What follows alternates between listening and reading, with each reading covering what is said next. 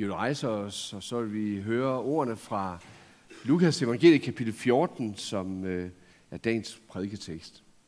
Store skare fuldtes med Jesus, og han vendte sig om og sagde til dem, Hvis nogen kommer til mig og ikke hader sin far og mor, hustru og børn, brødre og søstre, ja sit eget liv, kan han ikke være min disciple. Den, der bærer sit kors og går i mit spor, den, der ikke bærer sit kors og går i mit spor, kan ikke være min disciple.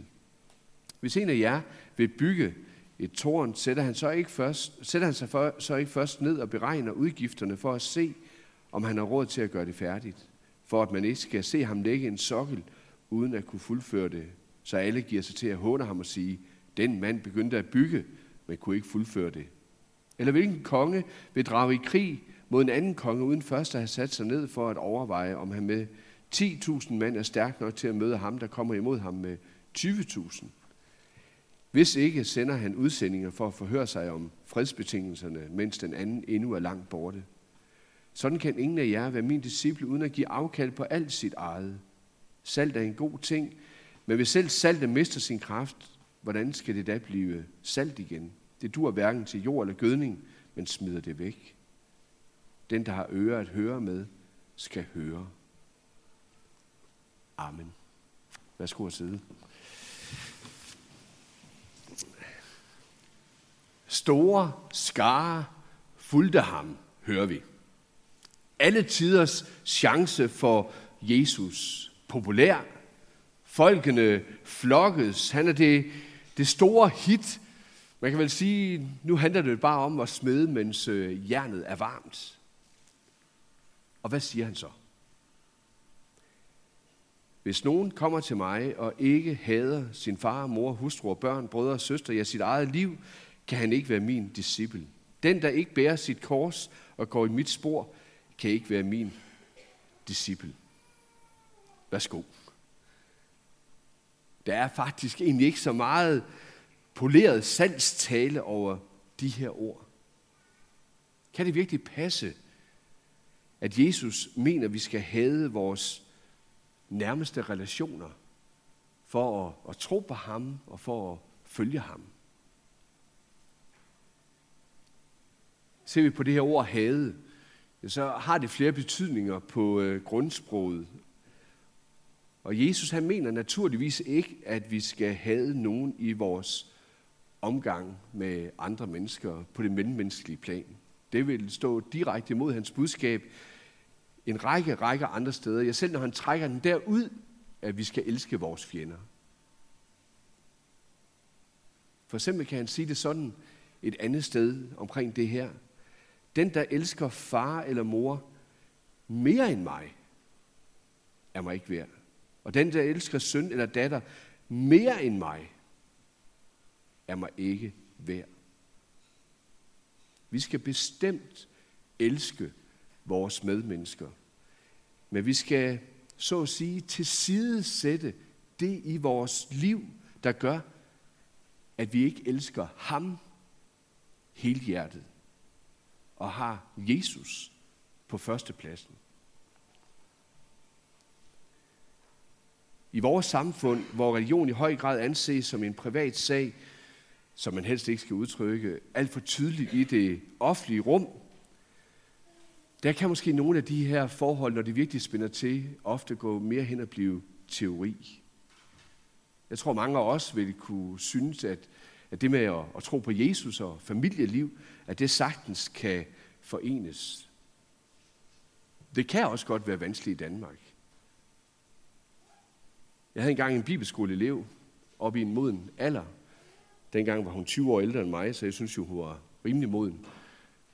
Som øh, havde fået valget mellem, da hun var kommet til tro på Jesus, om at blive hos sin mand og børn, eller om at sige nej til Jesus. Som hun sagde, jeg har mødt en, der elsker mig over alt andet. Ham kan jeg ikke sige nej til. Og hun er nødt til at blive, øh, blive skilt. Det er hun den dag i dag. Hun har børn, som hun stadigvæk har som sine børn og tæt på. Og øh, nogle af dem er også begyndt at se, hvad det betyder at tro på Jesus. Jeg kunne nævne flere andre eksempler hvor det ikke altid er så nemt at sige ja til Jesus, men hvor det kan koste. Vi kan også gå til andre kulturer, andre verdensdele, som også er kommet tættere på i Danmark, hvor man for eksempel i muslims baggrund eller i jødisk baggrund, især i ortodoxe sammenhæng, kan opleve, hvor omkostningsfuldt det er at sige, at nu er jeg en Jesus-troende. I mine år i Israel, da jeg var præst dernede, mødte jeg i, i begge sammenhæng, men særligt har jeg nogle tydelige tilfælde, når det gælder blandt ortodoxe øh, jøder, hvordan nogle messiansk troende, Jesus troende jøder oplever at blive udstødt af deres familie, af arbejdssammenhænge, af vennesammenhænge, fordi nu er de ikke længere kosher eller rigtige jøder. Men samtidig så kunne det heller ikke opgive tro på Jesus, som nu er blevet herre i deres liv.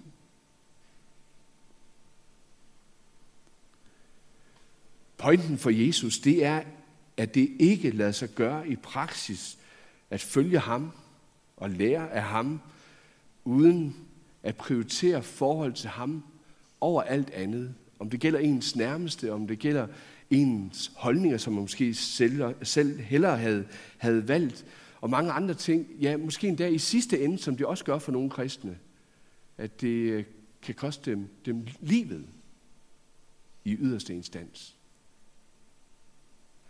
Det er der mange eksempler på op igennem kirkens historie.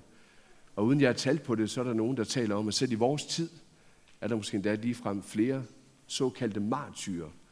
Altså nogen, der er villige til at ofre deres liv for tro på Jesus, end vi oplevede tidligere i kirkens historie.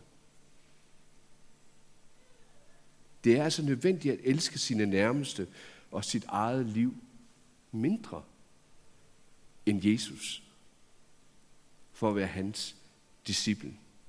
For ellers så vil disciplelivet, holdninger, forståelse af tilværelsen, hvordan man indretter sig i sit hverdagsliv, måske ikke sådan i det måske generelle plan, men især når det kommer til, det spidser til, eller der opstår nogle konflikter, eller der, hvor troen kan blive prøvet af, så vil den ofte måske i, i praksis komme til at miste sin kraft, og man glider af på det. Og det med Jesus kommer til at betyde mindre. Måske til sidst så meget mindre, at han ikke længere er herre i ens liv. Hvorfor er Jesus, med det vi hører her i dag, så måske direkte upædagogisk og provokerende? Fordi han ønsker at være ærlig. Fordi der ikke er billige billetter til salg i Guds rige. Vi kan måske dreje skruen lige en tand mere, og så sige det sådan, at troen på Jesus ikke så meget er en tro af lyst, som den er en tro af nød. At troen på Jesus ikke så meget er en tro af lyst, men mere er en tro af nød.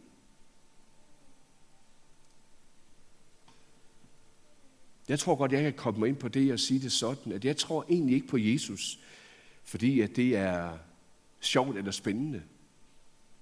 Tværtimod. Grundlæggende set, så tror jeg på ham, fordi jeg ikke kan leve uden ham som min herre og frelser, fordi jeg ved, hvad det kommer til at betyde for mit liv på den lange bane og i evighedens lys.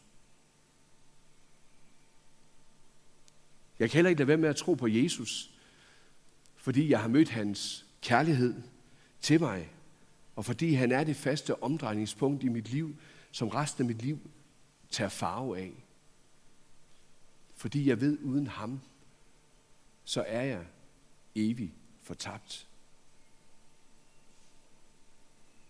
Menneskelig lykke, rigdom, ja, det kan man opnå på, på mange måder. Det kan man bestemt også opnå, uden at man har troen på Gud i sit liv.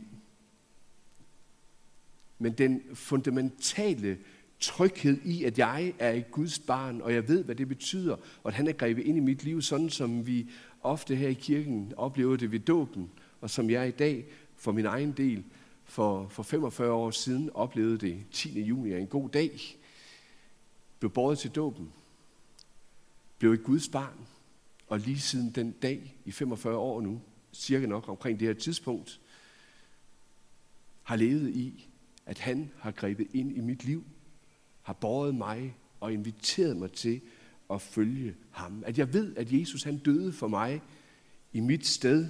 At jeg kan leve under en åben himmel på vandring gennem livet, sådan som vores vision for kirken også er en afspejling af, at vi sammen er på vej mod et mål, et evigt liv hos Gud, med ham for øje. Ja, alt det, det har jeg i tro på Jesus. Og derfor er tro på Jesus heller ikke bare en, en hobby, men Jesus han er selve den klippegrund, så at sige, jeg går på, det fundament, jeg står på, jeg bygger på, den luft, jeg indånder. Måske sat lidt på spidsen. Det handler om liv eller død.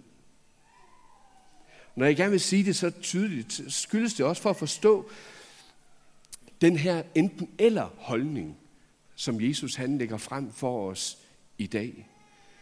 For hvis det handler om selve livets og evighedens grundlag, ja, så kan der jo egentlig ikke være noget overraskende i, at vores forhold til Jesus, det må være et enten eller. Enten er jeg med ham, med alt hvad det rummer, eller så står jeg vel afvisende over for ham, med de konsekvenser, som det også rummer. Der kan måske gives flere eksempler på det her. En, som jeg har bare lige i mit eget hoved, fordi det er også en del af mit liv, er som i et ægteskab. Man er jo heller ikke et, et ægte par, om man vil elske hinanden lige så meget, som man elsker sine venner, forældre, arbejde, hobby og hvad det ellers kan være. Når man står der og bliver spurgt ved tilspørgelsen ved en hvilelse, ja, så, står, så handler det jo mere om, om man vil elske hinanden højere, mere end, end noget andet. Og leve med hinanden i medgang og modgang. For den ægte kærlighed kan ikke komme ned på hobbyniveau. Sådan må det være. Den, der har krav på kærlighed, kan ikke nøjes med mindre. Mindre end den hele kærlighed. Jeg er slet ikke et sekund i tvivl om, at vejen til Gud for mig, den er banet af Jesus. Og det står heller ikke i min magt at gøre noget her, eller forbedre noget her. Men han har sagt, Gud skal tak for det. Men vejen dertil, den er belagt med mange fravalg og tilvalg, med afkald og beslutninger. For eksempel så sidder du lige nu og lytter til den her prædiken, ja, den her formiddag til Guds tjeneste her. Det har også kostet måske nogle fravalg. Skulle man blive i sengen lidt længere, eller skulle man ikke? Det kunne også være, at der var så meget andet, du kunne have gjort lige nu, som måske på en måde havde været mere interessant, end at sidde her og svede træn, fordi man skal sidde lidt stille en 20 minutter, eller sådan noget der omkring, og lytte til en prædiken. Eller, hvad ved jeg? Sådan er det jo.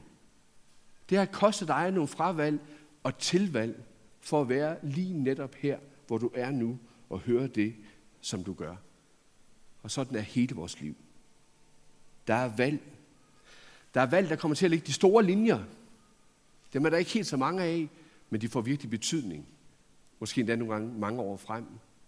Og så er der en masse små valg, skridt hen ad vejen på den livsbane.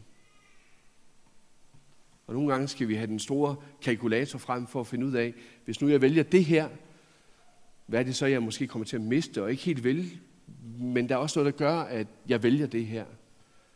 Og så sidder man måske nogle gange både på plus-minus siden. Og det er ikke fordi, der er det, det perfekte valg, men der er et valg, der kommer til at stå tydeligere fremme, og så kommer til at farve mit, mit liv.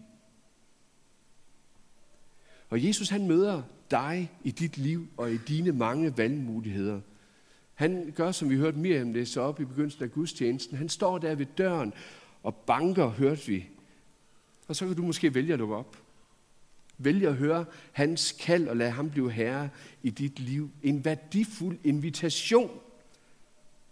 Og du vælger, at han ikke bare får lov til at gå forbi. Og så møder hans ord dig igen og igen på mange områder af dit liv. En invitation til at leve efter Guds gode ordninger for livet, fordi det er der, han knytter sin velsignelse til. Og der kan du med sikkerhed sige, det er ikke fordi, jeg er perfekt, eller gør det perfekt, men her velsigner Gud, og det ønsker jeg at være i. Både der, hvor det er i, i svære tider og i gode tider. Jeg vælger at, at tage de her veje, sige nej til de her fristelser og, og gå her, hvor Jesus har stukket en vej ud, fordi jeg ved, at ellers så kan der komme så mange andre guder og afguder ind i mit liv, som får magten. Så derfor forsager jeg det, som jeg måske godt kunne have kontrolleret, måske godt kunne have været i, men det ville have forstyrret mig. Og det er noget af det, Jesus han prøver at tale ind i. Og derfor, hvis man nu tager bare lige en vinkel ind i det, Jesus han, Jesus han siger til os i dag, ja, så kan det bestemt ikke betegnes som den ultimative, eller så kan det måske betegnes som den ultimative ikke- eller antisalgs tale. Jeg tænker, der er ikke nogen, der kan anklage Jesus egentlig for bondefangeri i forhold til det at være en disciple af ham, eller hvis jeg siger ja til Jesus, så har jeg måske også købt katten i sækken. Hører man kun Jesu budskab sådan, at der er så meget, man ikke må som kristen. Den har jeg mødt mange gange i mit liv. Det er nærmest som om, at hvis man bliver en kristen, tror på Jesus, så er man nærmest også sat i fængsel.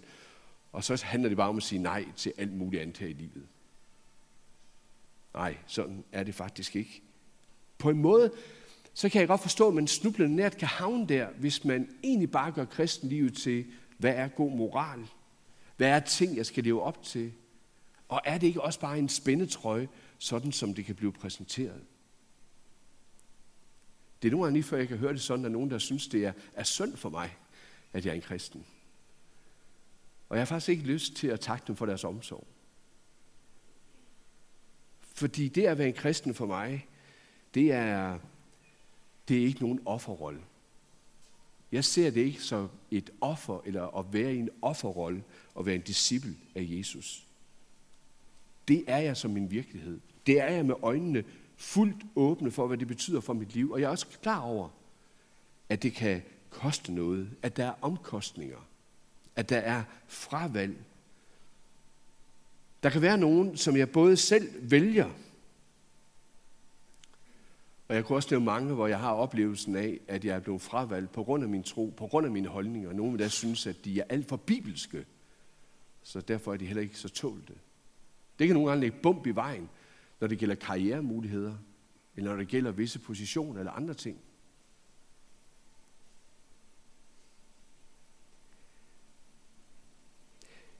Jeg skal ærligt indrømme, jeg har ikke lavet sådan en cost-benefit-beregning på, om det nu også kan betale sig at være en kristen. Være præst for den sags skyld.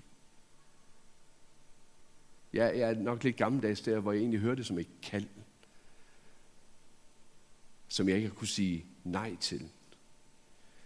Og jeg er egentlig også godt med på sætningen, at det kan være fedt at være en kristen. Men som jeg også plejer at tilføje, det kan altså også være benhårdt.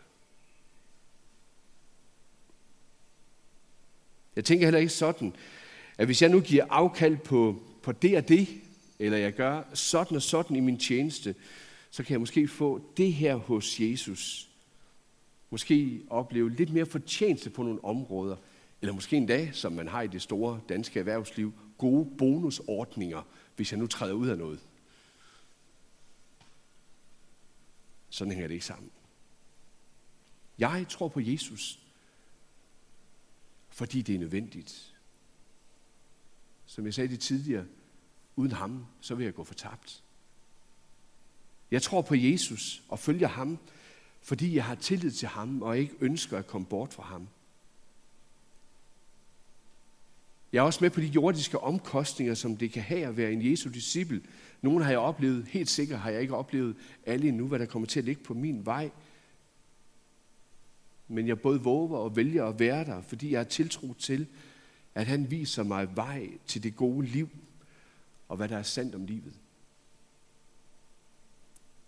Jeg vælger at adlyde ham og fastholder hans lære, fordi jeg er overbevist om, at der er velsignelse ved det.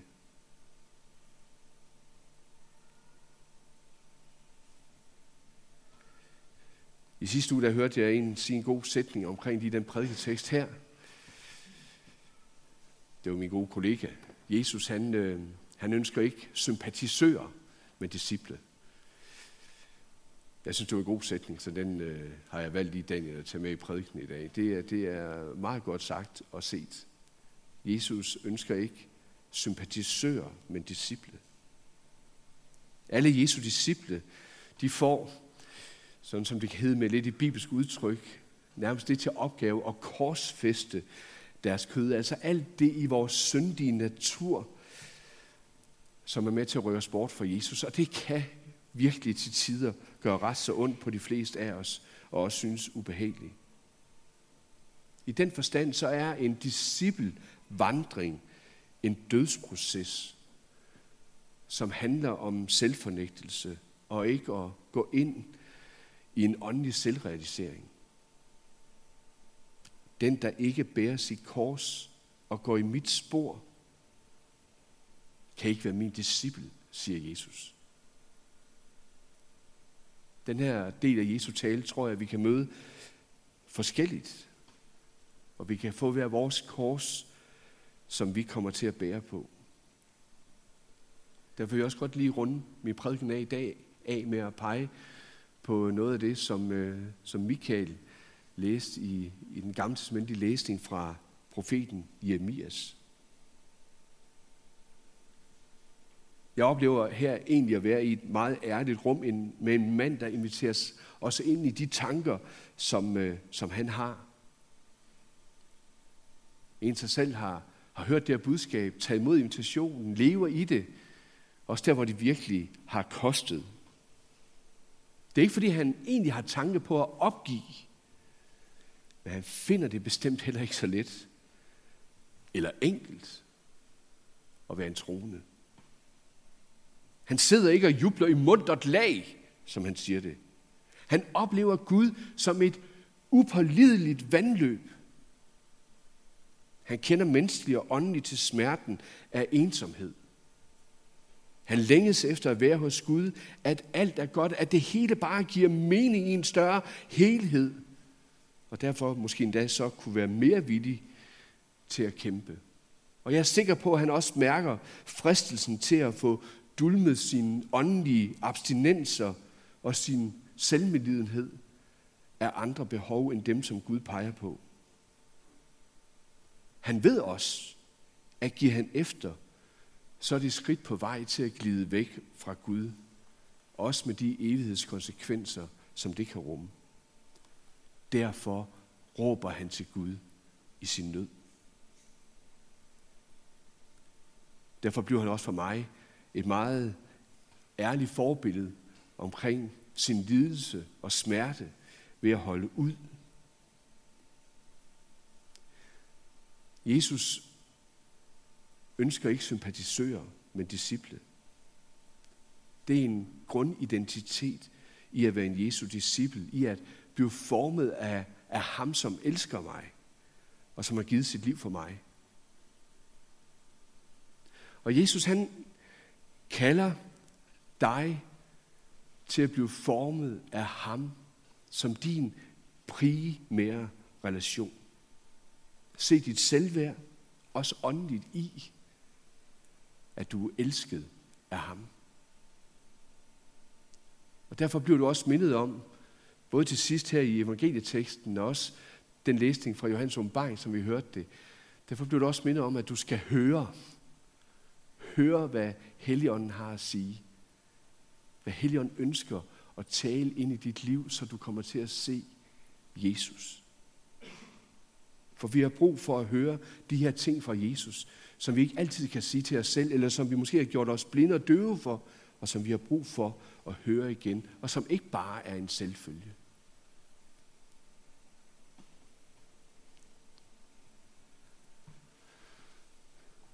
Som sagt, så er der ikke den store salgstale over for, øh,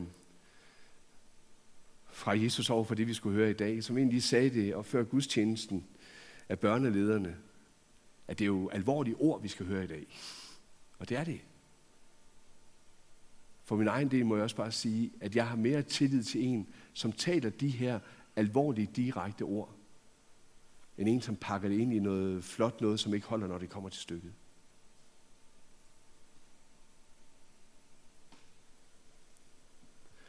Og når jeg så ved, at det er sagt af ham, som offrer sig selv for mig, der kommer og siger, følg mig.